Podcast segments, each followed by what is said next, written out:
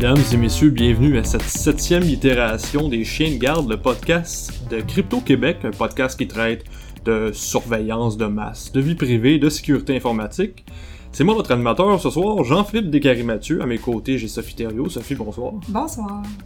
Je suis en remplacement de Geneviève La Jeunesse, qui est en training à sa job présentement, formation de travail. Elle sera absente aussi lundi prochain. Et Luc Lefebvre, euh, qui en finit plus de plus revenir de la maudite graisse qui nous fait chier avec ça. Puis sur le décalage horaire, fait qu'on le salue quand même. Donc, euh, ce soir, un peu, euh, c'est un peu un pot pourri, si vous voulez, de différentes nouvelles, parce que semaine assez chargée euh, côté nouvelles en tout ce qui traite la sécurité, puis surtout, surtout vie, vie privée, puis surveillance sur les réseaux sociaux. Là, on, a, fait un bloc là-dessus. Sophie, tu, tu, tu, voulais nous parler d'un truc spécifique, la, présence en ligne notre présence en ligne sur les réseaux sociaux, mettons Facebook, Twitter et compagnie, va Mhm. être potentiellement bientôt collectée aux frontières américaines. Qu'est-ce qui se passe avec ça?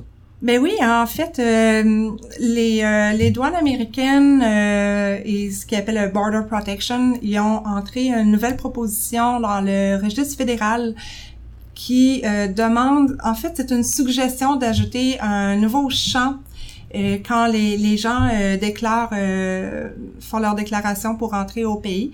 Donc, euh, ils ont proposé d'ajouter un champ où les gens pourraient euh, mettre leur nom Twitter et Facebook. Donc c'est c'est pas mandatoire pour le moment, ça semble être juste comme un quelque chose qu'ils veulent essayer. En fait, donc vu que c'est pas mandatoire, on s'en inquiète pas nécessairement, mais juste le fait qu'ils y pensent, euh, ça porte quand même à réflexion. Euh, donc je pense que la plupart des gens ne le feront pas. Euh, mais c'est là qu'on se rend compte qu'on s'en va de, plus en plus vers quelque chose. Tu on se rend compte que la vie hors ligne et en ligne sont vraiment euh, reliées. Et je me demande, tu sais, comme d'ici quelques années, est-ce que vraiment notre identité numérique va faire partie de notre identité hors ligne aussi? Je sais pas si tu comprends ce que Ben je veux ouais, dire. ben en fait, on en parlait juste avant d'enregistrer l'émission. euh, Pardon. Moi, je te disais que c'est déjà pas mal le cas, dans bien des égards, quand même, à bien des égards, euh, que la, la fusion entre le hors-ligne et le, le en-ligne, euh, ça revient au même, surtout dans des cas où on parle de vie privée ou l'absence ou l'érosion de vie privée. Mhm. Ça revient pas mal au même. Toi, tu dis, euh, tu penses que les gens le mettront pas. Moi, je... Tu sais, pour moi, le verre est toujours à moitié plein, hein, donc euh, je, je, pense- je pense, que c'est insidieux, ce truc-là, parce que c'est, comme tu dis, c'est pas, pas obligatoire, c'est suggéré. Euh, je sais que ça s'applique à essentiellement tout le monde qui passe par le US Border Control et US Customs, donc c'est tout le monde là, qui est impliqué là-dedans. Ça s'inscrit dans un processus qui inclut déjà la, la prise, et dans, dans certains cas, inclut la, la, la prise d'em- d'empreintes digitales, euh, des fois même des entrevues euh, une à une, euh, dif- di- différentes bases de données qui sont liées ensemble, qui sont vérifiées. Euh, je je pense que, on, on l'a vu avec le développement de Facebook, particulièrement la, le Panopticon ou la société de surveillance, on l'entretient nous-mêmes beaucoup euh, volontairement. Hein, fait que, je sais pas moi, je sais pas si les gens vont, vont mettre leur, leur information volontairement. euh, je pense que beaucoup de monde vont le faire. Oui, puis en même temps, tu sais, là, il parle surtout de Twitter dans, dans l'article que j'ai vu, euh, que vous allez pouvoir consulter là, sur euh, le, le blog. Mais euh, justement, c'est là que, tu sais, dernièrement, ils ont fait euh, sur Facebook, ils ont fait une chasse, il y a une chasse au nom, au faux nom. Ouais, ouais. Donc, ils voulaient des vraies identités, notamment parce que, bon, ils vendent de la pub, on s'entend. Mais Twitter, pour le moment, c'est pas encore le cas. Je, me demande si ça s'en vient chez Twitter aussi. Ben, ça me fait, comme dans le fond, surfer sur un autre sujet où euh, Twitter vend de plus en plus de la pub. Et euh, bientôt, est-ce qu'on va devoir utiliser notre vraie identité sur Twitter? Puis, est-ce que justement notre identité sur Twitter et Facebook, on va éventuellement devoir la déclarer que ça soit euh, bon quand on va passer le- des douanes ou autre. euh, Ben, mais on s'en va vers quelque chose comme ça na- naturellement. Là. Pas demain, mais bientôt. Ça, c'est, c'est, c'est un bon point que tu amènes parce que il y a des gens plus des gens plus vulnérables qui veulent pas nécessairement associer leur vrai nom à leur identité en ligne. On pense aux personnes trans, euh, les personnes persécutées dans les dans certains pays, Mhm. euh, des dissidents politiques même. euh, pas besoin d'aller loin pour voir de la distance politique, hein. Euh, particulièrement aux États-Unis pour en parler à Ed Snowden. Euh, c'est des personnes qui veulent pas nécessairement qu'on fasse le lien entre, entre là, ces deux types d'identités là puis là ça, ça ils vont finir éventuellement ce que moi je pense qui va arriver c'est qu'éventuellement ça va devenir tellement coutume de le faire, d'inscrire son identité en ligne sur ce genre de formulaire-là, que les personnes qui le feront pas, comme les personnes maintenant qui ont pas de compte Facebook, exemple, c'est eux autres les marginaux, c'est eux autres les weird, c'est eux autres qu'on va spotter en premier, c'est eux autres qu'on va avec lesquels on va sortir le gant blanc aux douanes. Fait que même si c'est pas obligatoire, euh, de jurer, ça devient euh, en fait euh, obligatoire par défaut en fait parce que tout le monde le fait. Donc c'est ça qui m'inquiète. Mais c'est ça, dans le fond, juste le fait qu'ils pensent, ça nous fait réaliser qu'il se passe vraiment quelque chose puis que les choses sont en train de, de, de changer. Je voulais pas dire évoluer, mais oui, ça s'en va vers. ouais, ça, ouais, ça, change. va vers un changement. Ouais, oui. en effet. autre nouvelle, toujours par rapport aux réseaux sociaux, petite nouvelle aujourd'hui de Gawker Media. Facebook et YouTube ont commencé à implanter des politiques de censure automatisée de ce qu'ils appellent les vidéos extrémistes. Euh, ça, c'est ça c'est YouTube, Facebook et Google qui font ça présentement. Ils ont commencé euh, tranquillement, mais sûrement, à implanter un, système de, censure technologique. Euh, dans le fond, ce que ça fait, c'est que ça identifie certains vidéos via un hash, là, via un, comme un identifiant numérique quasi unique. Euh, qui est utilisé principalement pour identifier les vidéos qui sont mises en ligne sur leur réseau. Exemple, des vidéos de... On pense à des, vidéos euh, copyrightées comme euh, une vidéo, une chanson quelconque de, Drake, Kanye West, peu importe. Là. Des vidéos qui seraient propices à être identifiées et à être ce qui était jadis manuellement retiré suite à des plaintes ou quoi que ce soit. Là, ce système-là, selon Gawker, ça, ça automatise via les hashes qui sont répertoriés dans une base de données pour, avec ces vidéos-là qui, qui, ont été flaguées dans le passé, à être flushées automatiquement. Là, ça s'appliquerait euh, principalement pas juste au, contenu copyrighté, mais euh, surtout les vidéos extrémistes, exemple, les vidéos de décapitation de l'État islamique, les vidéos de propagande d'Al-Qaïda au Maghreb, ce genre de trucs-là. Euh, bon, ben, moi, évidemment, paranoïaque, paranoïaque que je suis, euh, la première chose qui me vient en tête, c'est ça commence de même, après ça, ça finit où? Bon, là, vous allez dire, est-ce qu'on est-ce qu'il va y avoir vraiment des gens tristes euh, de plus voir des vidéos de décapitation de l'État islamique circuler sur les réseaux sociaux? Bon, ça, on peut en débattre de ça. Le problème, c'est que là, on automatise ce genre de... C'est la censure, ça reste la censure, au, la définition du terme, si vous voulez. Euh, sauf que là, qu'est-ce, qu'est-ce qui nous dit que ça va, ça sera pas utilisé à, à d'autres, à d'autres là. Ça va être utilisé envers des groupes de, de des groupes plus politisés, mettons euh, euh, l'Animal Liberation Front ou des groupes écologistes ou des groupes qui ont tendance à faire chier l'establishment puis à retrouver dans la ligne de mire des des des des, des, powers that be comme on dit en, en anglais. Euh, fait que je, Sophie, que, je sais pas si tu veux rajouter de quoi. T'en, t'en penses quoi? C'est moi qui est paranoïaque un peu, là? Est-ce que, est-ce que tu vas, est-ce que tu vas jouer l'avocat du diable et me dire que tu as un bon côté à ça ou? Ben, c'est sûr que, euh, on s'entend que sur les médias sociaux, il y a toujours euh, une genre de convergence des publics. Donc, il y a des gens de tous âges et euh, de toutes, de partout à travers le monde et mm-hmm. de toute culture aussi il y a quand même une certaine bonne intention, mais tu as tout à fait raison quand tu dis c'est jusqu'où ça va aller. Euh, moi, par contre, dans tout ce qui est modération du web, je trouve qu'il manque parfois un équilibre entre ce qui est automatisé et le côté humain. Donc, je pense que oui, c'est ça peut être intéressant d'une certaine façon pour des plateformes comme ça d'utiliser euh, des, des, euh, des outils automatique, mais derrière, il doit toujours avoir, selon moi, un groupe d'humains qui vont aller euh, vérifier le travail qui a été fait automatisé parce qu'il existe des erreurs, ne serait-ce que, exemple, pour les photos d'allaitement. Ouais, ouais. mais encore là, euh, on sait que, exemple, juste pour Facebook, eux autres, ils, ils font... Euh, leur modération se trouve à être avec des gens euh, qui sont pas du tout comme si on, se concentre au contenu ici. Donc, il n'y a pas nécessairement les références culturelles et aussi le contexte. C'est des Philippins principalement. Oui, c'est ça. Puis, euh, s'il se passe quelque chose dans un pays ou un autre ou dans un endroit ou un autre, souvent les contenus vont être en lien avec ce qui se passe euh, géographiquement. Donc, ces gens-là n'ont pas nécessairement les, les, références pour comprendre ce qui se passe. Puis des fois, dans la modération, il n'y a rien de noir ou blanc. Il y a toujours des, des zones grises.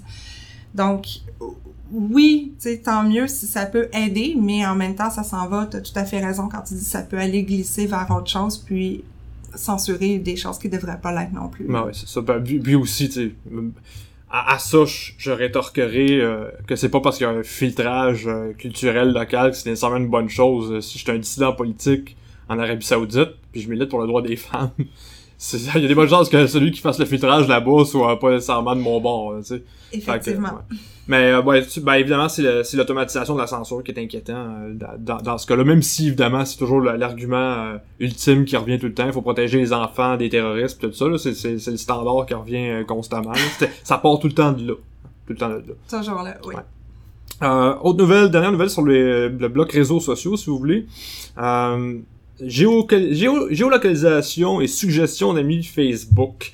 C'est un article de Fusion.net. Euh, c'est pas c'est pas une nouvelle au sens propre dans le sens qu'on sait que ça existait. Sauf que les gens commencent à regarder ça un petit peu plus. Là, vous savez sur euh, vos applications, l'application Facebook, il y a l'option People You May Know, les gens que vous connaissez peut-être. Euh, bon, normalement, ça, c'est comment que ça fonctionne, c'est ça regarde dans votre liste de contacts, ça regarde les personnes que vous avez en commun avec d'autres euh, d'autres personnes qui aiment euh, qui, vont aimer les mêmes pages que vous, liker les mêmes trucs que vous, puis là ça va vous suggérer des personnes à rajouter sur votre liste de contacts Facebook. Euh, ce que l'article de fusion.net parle aujourd'hui, c'est Facebook is using your phone's location to suggest new friends, which could be a privacy disaster. En gros, c'est que la, géolocalisation est utilisée maintenant pour euh, suggérer des amis. C'est pas juste les likes ou, les, amis en commun avec d'autres personnes. C'est là, quand vous êtes au, à un endroit spécifique et que votre euh, géolocalisation, votre GPS, est activée et qui est activée dans Facebook aussi pour la suggestion d'amis, vous pouvez vous retrouver à, quand a plusieurs personnes se retrouvent au même endroit, qui ont tous ces, ces, trucs-là d'activer, qui sont activés par défaut, soit dit en passant, ben là, la suggestion d'amis se fait automatiquement. Là, vous allez me dire, ben c'est le fun, je suis dans mon cours de yoga, euh, je rencontre X personnes, puis euh, ben j'ai pas besoin de me casser la tête. Ah, euh, Sylvie X était là en cours de yoga, je la rajoute, c'est super. Évidemment, il n'y a pas juste du bon côté. Comme je suis euh, Monsieur Party Pooper, je vais, je aller voir le pire immédiatement. Vous êtes une femme, vous êtes dans un bar, vous avez ça d'activer, il y a un gars louche qui vous court après depuis toute la soirée, vous fait chier vous êtes finalement vous en débarrassé, mais non, il a lui aussi il avait cette euh, feature-là d'activer, puis vous avec, fait qu'il va, il, y a, votre nom dans sa liste de contacts, puis euh, il sait comment vous rejoindre sur Facebook maintenant, même s'il avait donné un faux nom ou quoi que ce soit. Donc ça, c'est assez ordinaire euh, à, à, ce niveau-là, surtout que c'est c'est activé par défaut ce truc-là. Quand vous installez l'application, ça c'est des, paramètres applicatifs, hein, donc quand vous installez l'application Facebook, ça vous demande accès à, mettons, à votre, à votre localisation, tout ça, puis par défaut, tout le monde dit oui, oui, oui, oui, oui, j'accepte. C'est hallucinant le nombre de personnes euh, qui, ont, qui, ont, le GPS d'activer par défaut sur leur téléphone. C'est pas vraiment nécessaire, là. Vous avez, je suis vous pouvez vous passer des filters de Snapchat pendant une journée, là, c'est pas la fin du monde. Mais la majorité des gens l'ont activé, puis euh, il va, il va, il va pas nécessairement les, les implications au niveau de la vie privée à ce niveau-là. Mais ça, c'est un, c'est un cas clair. C'est un précédent dangereux à ce niveau-là. Oui, puis c'est ah, c'est drôle parce que on a commencé un peu le podcast aujourd'hui en, en, disant que la vie en ligne et hors ligne, ça devenait de plus en plus flou. Euh, c'est à peu près la même chose. Donc, quand tu parles d'une rencontre dans un bar ou un cours de yoga, c'était hors ligne et oups, ça, peut se retrouver très ben facilement en ligne. Donc, c'est euh, oui, c'est un petit peu épeurant. Puis ça peut être aussi euh, épeurant pour des gens euh, qui ont vraiment besoin d'une confidentialité, exemple dans un cas de, de divorce. Et euh, oui, ça, c'est des choses euh, que ces gens-là devraient euh, souvent être accompagnés pour aller souvent identifier les gens qu'ils ne doivent pas voir et aller les bloquer avant qu'ils soient eux-mêmes repérés. Ouais. Donc, à surveiller ça, ça, ça, passe comme dans du beurre à date, mais bon. Autre bloc, le bloc transparence gouvernementale, si vous voulez, commence, on va commencer dans la légèreté. Euh, nos fameux amis de 4chan, ce qui est appelé communément le, le trou de cul d'Internet, le, forum de discussion 4chan.org, ils ont fait un coup fumé, un coup fumé assez intéressant aujourd'hui dans le cadre de la sortie euh, de la Grande-Bretagne euh, d'Union européenne. Bon, vous savez, euh, pour mettre en contexte ceux qui suivent moins la politique, les, les Anglais, euh, ben, en fait c'est le Royaume-Uni qui a voté pour la, la sortie à 51,4% de l'Union européenne. Euh, il y a une pétition qui est circulée en ligne euh, demandant un, nouveau référendum à ce sujet-là. Bon, évidemment, ça, c'est une pétition qui était euh, qui était sur le site du Parlement de Westminster, le Parlement anglais. Donc, ça avait une, aura de légitimité à ça. Ça a demandé, il était rendu à 2 millions de signatures, quelque chose comme ça. Euh, la BBC a rapporté ça comme étant une pétition qui 2 millions de personnes en, Angleterre demandent un, nouveau référendum, tout ça. Fait wow, 2 millions, ça commence à être beaucoup de personnes, là, Bon, mais non, c'est un, c'est une fausse, une, en fait, c'est une vraie pétition, mais euh, sous de, faux dessins, en fait. C'est, euh, une gang de trolls de Fortune qui ont écrit un script en Python. On va le mettre sur le site web euh, www.crypto.québec, le, le, script qui automatise, en fait, la signature de la, dite pétition sur le site web officiel du Parlement quand même, puis il remplissait automatiquement des signatures de noms de, de, personnes venant des Maldives, euh, du Bangladesh, euh, euh, de, la France, tout, tout, ce genre de places. Il y a quelque chose comme 5000 personnes de la ville du Vatican qui ont, qui ont signé, mais il y a quoi, 800 habitants, je pense, la ville du Vatican, quelque chose comme ça. Donc ça fait aucun sens, évidemment. Les gens ont commencé à chercher, puis ont vu que les, les signataires, ça avait aucun maudit bon sens. Fait que euh, bravo à Fortune d'avoir trollé. Euh, bon mais je pense que ça a pris du temps à la BBC avant d'admettre qu'il avait rapporté une nouvelle qui était pas dans le fond. Euh, ben, ils ont pas fait de la job. Ils ont pas fait leur job de, que des journalistes sont supposés faire, c'est de checker la validité de ça une pétition qui s'est remplie, ça s'est rempli en, je pense qu'en 24 heures, 2 millions de mm. noms, là, je veux dire, ça, ça a pas de sens. Tu check la liste des noms, c'était assez évident, rapidement, quelque chose qui cloche là-dessus. Mais ça, on s'entend que dans un monde d'instantanéité comme ça, il y a comme une course à la nouvelle. Oui. Puis je sais qu'il y a, euh, ça c'est des choses qu'on pourrait peut-être revenir éventuellement, mais il y a des débats dans le monde journalistique international par rapport à ça. Est-ce que des fois on devrait comme ne pas en parler, mais là c'est là que souvent sur Twitter par exemple, c'est les citoyens qui vont relayer la nouvelle avant les médias. Et c'est sûr que ça met les médias peut-être dans un genre de précarité de, de scope, mais de ce que j'ai vu de l'article que tu euh, que tu t'es basé pour cette nouvelle-là, BBC, ça leur a pris vraiment beaucoup de temps avant de le, à la défense des médias, je dirais que s'ils n'ont pas tout le temps, c'est de moins en moins vrai, là, mais ils n'ont pas tout le temps l'expertise technologique non plus. Euh, pour ce genre de sujet-là, vous allez me dire, bon là, il suffisait de regarder la liste de noms. Oui, en effet. C'est juste que si t'as pas le, mindset là, derrière ça, pour savoir mm. que ça, ça, existe des scripts qui automatisent ce genre, qui, qui utilisent des failles dans des formulaires de justement de, de, de pétitions en ligne pour juste remplir le tout rapidement, ben tu vas pas tu vas pas être pensé, tu vas pas penser nécessairement que ah ça va être les, les tweets de Fortune encore qui ont fait ça.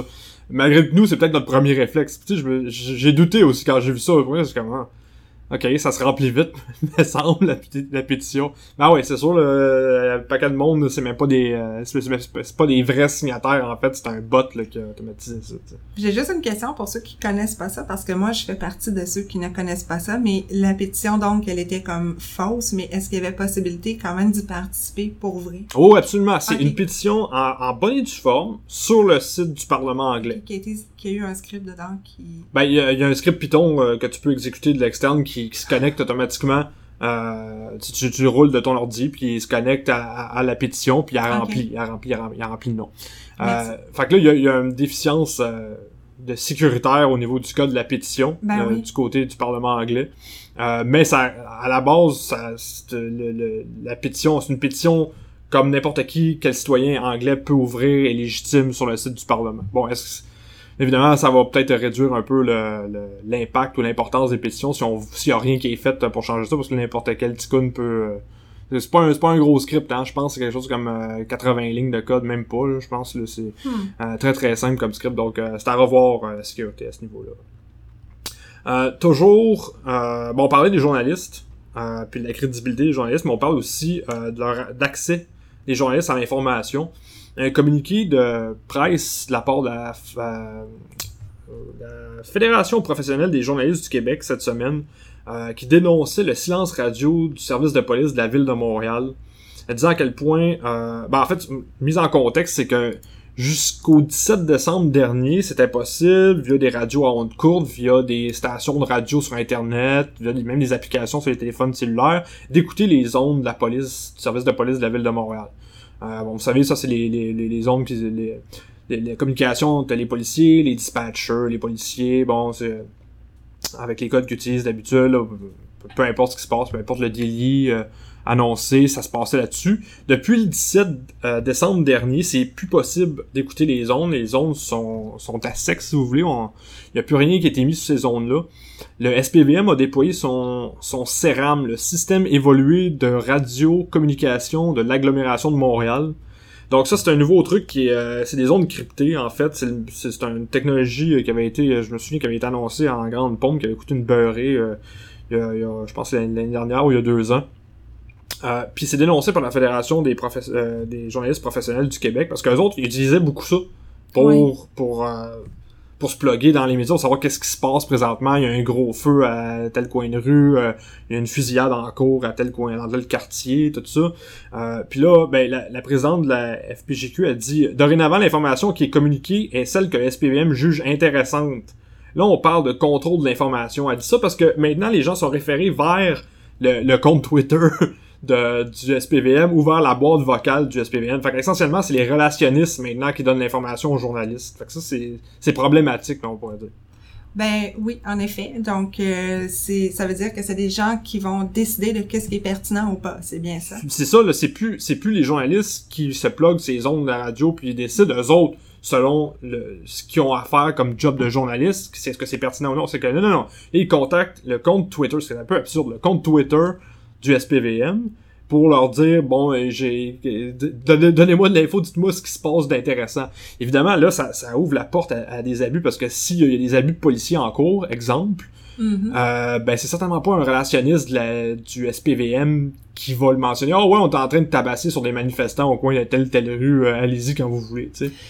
Mais ça c'est sûr que là, ça fait depuis décembre, mais on voit qu'il se passe quand même des choses au SPVM. Donc, euh, ils ont, euh, Monsieur Lafrenière n'est plus là. Donc, il semble avoir comme une restructuration de leur communication. Ça reste quand même inquiétant de cette partie-là. Euh, je voudrais bien dire que on va attendre de voir qu'est-ce qu'il y en est, mais bon, euh, ça concerne les forces policières, donc j'ai, je peux pas vraiment avoir beaucoup d'espoir. Ben, mais en même temps, toujours moi l'avocat du diable. Est-ce que quand même il y avait certains dangers peut-être pour certaines opérations que n'importe qui pouvait avoir accès à ça? Je pense que ça reste un argument qu'il y avait à l'époque. Ça fait longtemps qu'on utilise cet argument-là. Euh, c'est sûr que là, on parle d'un système, c'est un service de police, c'est un service public à la base. Il doit y avoir une certaine transparence euh, à, ce niveau-là. C'est, ça fait les policiers l'ont, longtemps, ont jamais vraiment aimé le fait que leur zone radio était écoutée. Ça, bon, euh, le, dirt, là, si, vous me permettez l'expression, là. Euh, ça, c'était pas dit sur les ondes de radio. De toute façon, quand les policiers voulaient parler en privé, ils disaient appelle-moi au 4522, puis c'est le code pour son cellulaire, puis les policiers s'appelaient en cellulaire entre eux. Là. Donc, euh, tout n'était pas dit sur les ondes radio. Là. Croyez-moi, j'ai écouté les ondes radio de la police assez longtemps pour le savoir. Il y avait pas, il y avait rien d'incriminant en tant que tel qui était fait là-dessus. C'est vraiment au niveau informatif. Ben oui, c'est, ouais, ouais, c'est, en fait, c'est intéressant d'un point de vue, tu vois comment que les policiers opère en d'un point de vue plus large, tu sais. C'est vraiment pour les journalistes, ça c'est vraiment euh, problématique. On, a la FPGQ, dit que ça s'inscrit dans dans une opacité grandissante du service de police. Euh, fait qu'ils sont assez assez assez critiques euh, envers le SPVM euh, à ce niveau-là, donc ça c'est à surveiller aussi. on va conclure ça pour aujourd'hui. Euh, on voudrait remercier euh, ben Sophie, merci d'avoir été présente ce soir. Toujours. Euh, merci à l'actualité qui nous euh, prête leur bureau pour enregistrer, c'est très apprécié, c'est aussi prestigieux, on s'en pète les bretelles un petit peu. En effet.